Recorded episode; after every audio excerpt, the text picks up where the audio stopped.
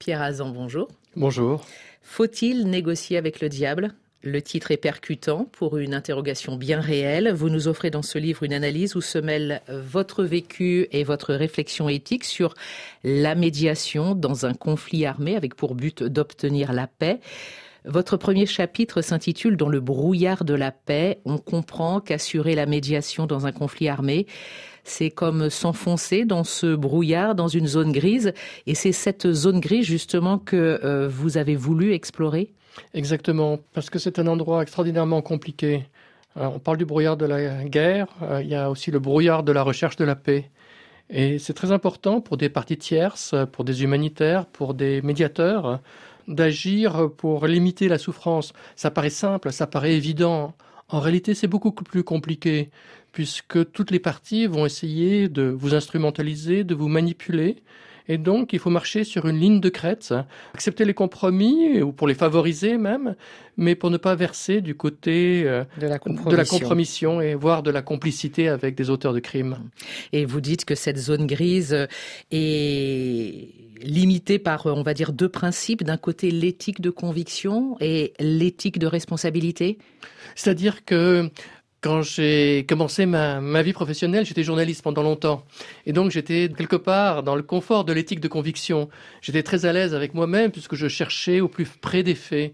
Et lorsque j'ai commencé à travailler dans une organisation de médiation, je me suis trouvé dans une position légèrement différente, où d'un côté, il faut euh, évidemment participer à, aider les processus de justice, mais il faut aussi participer au processus de paix. Et donc les deux peuvent être en tension. Et donc ça vous oblige à gérer cette tension et à l'internaliser, et donc à accepter qu'il y a des choix extraordinairement difficiles. Et, donc euh, l'éthique de responsabilité, c'est une manière de gérer, si possible au plus juste, pour essayer de, faire un peu de bien et surtout d'éviter de faire du mal.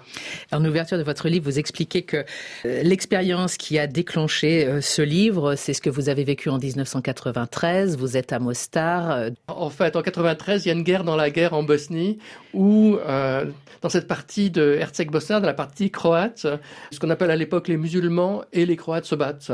Et il y a un certain nombre de camps qui sont tellement horribles que finalement, il y a des pressions internationales pour que un certain nombre de prisonniers prisonniers soient libérés. Il se fait que à ce moment-là, je suis intégré à une équipe d'humanitaires et on se trouve devant cette situation absolument euh, que je ne sais même pas comment la qualifier, assez tragique, hein, de devoir choisir qui euh, sera libéré et qui ne sera pas libéré. On nous a dit qu'un tiers des personnes pourraient être libérées et donc on a face à nous 2000 personnes qui sont enfermées dans des conditions absolument épouvantables, dont certains vont être tués ou ont été tués déjà. Et donc euh, il va falloir choisir. Et donc, pendant quelques jours, on va essayer de, de, faire au mieux dans ce processus presque de sélection humaine et qui m'a profondément euh, horripilé et, hmm. choqué. Oui, vous dites, hein, j'ai eu l'impression que les belligérants avaient remporté une victoire sur nous, nous obligeant à entrer dans un processus dégradant de sélection humaine. Mais ce que vous avez pu voir à Mostar, c'est ce qui va se reproduire euh, ensuite dans la guerre en Syrie, en Ukraine aussi. C'est cette question qui se pose euh, aux ONG, aux organisations de l'ONU. Faut-il tenter de sauver des gens ou refuser euh, d'entrer dans le jeu, donc pas de compromis. Mais dans ces cas-là, avec le risque de voir c'est une partie des gens ou ces gens mourir. C'est le grand dilemme. Euh, exactement. Euh, souvent, enfin, disons, si on pense aux, politiques, j'utilise un terme affreux, de nettoyage ethnique, donc de déplacement forcé de population, les Nations Unies, le CICR, d'autres organisations peuvent être amenées à faire des choix extraordinairement compliqué parce que évidemment déplacer par la force des populations c'est un crime de guerre et, mais parfois ça se fait dans des conditions particulièrement horribles la question qui se pose pour des parties tierces c'est est-ce qu'il faut en quelque sorte humaniser ce processus? Mais en l'humanisant vous le validez aussi et vous remplissez les buts de guerre de la partie qui commet des, un crime de guerre à ce moment-là.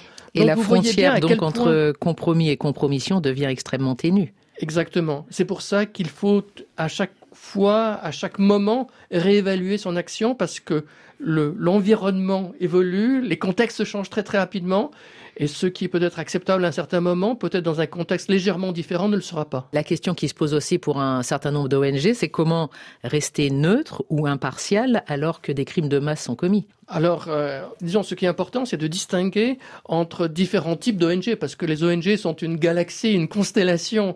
Alors, il y a les ONG de droits de l'homme qui sont dans le travail de la dénonciation, et c'est leur rôle. Il y en a d'autres qui sont dans l'humanitaire. Pour eux, l'important, c'est l'accès aux populations, et c'est pas la dénonciation, et parfois les deux peuvent être en tension. Il y a encore les ONG qui travaillent dans la médiation des conflits armés, ce que je fais d'ailleurs. Et donc là encore, la question de la dénonciation ne se pose pas en tant que telle la question, c'est dans quelle mesure on peut limiter les souffrances des populations et faire un pas ou quelques pas euh, vers un processus de paix significatif. Neutralité, impartialité, euh, ce sont deux termes euh, voisins mais pas synonymes. ces derniers mois, depuis le début de la guerre, le 24 février dernier en Ukraine, les autorités ukrainiennes critiquent régulièrement alors le CICR ou Amnesty ou le HCR sur le thème qu'il y a un agressé, un agresseur et que la position de neutralité n'est pas possible. Quelle est votre réflexion à vous? Euh, Chacun a sa place. Le rôle de chaque belligérant, quel qu'il soit, pas le rôle, c'est simplement son intérêt, ça va être d'instrumentaliser et si possible de manipuler tous les autres acteurs. Ça fait partie de sa logique de guerre. Donc il va évidemment essayer euh, d'utiliser tous les arguments pour vous tirer de son côté.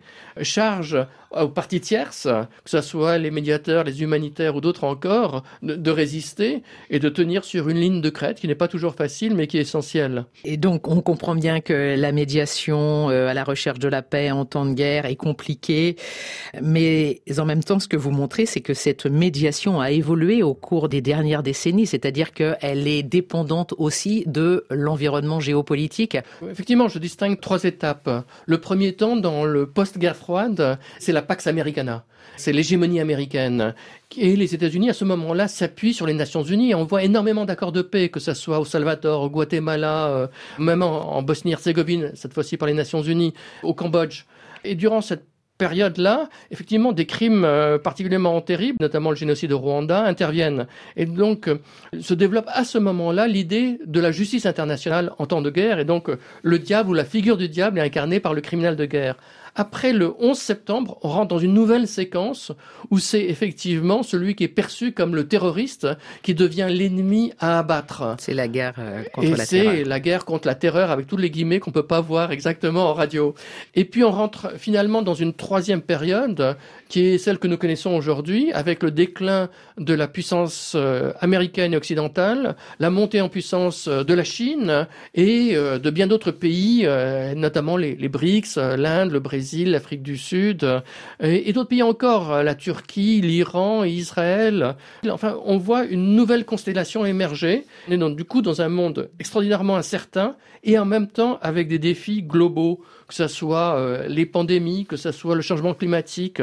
Donc les questions de sécurité internationale se posent de manière très forte, d'où l'importance aussi des processus de dialogue et de médiation, y compris avec des gens fort peu recommandables. Une médiation compliquée, effectivement, parce qu'il y a toute une dérégulation qui est impliquée par euh, ce monde multipolaire. Merci Pierre Azan. Merci à vous. Merci pour votre invitation.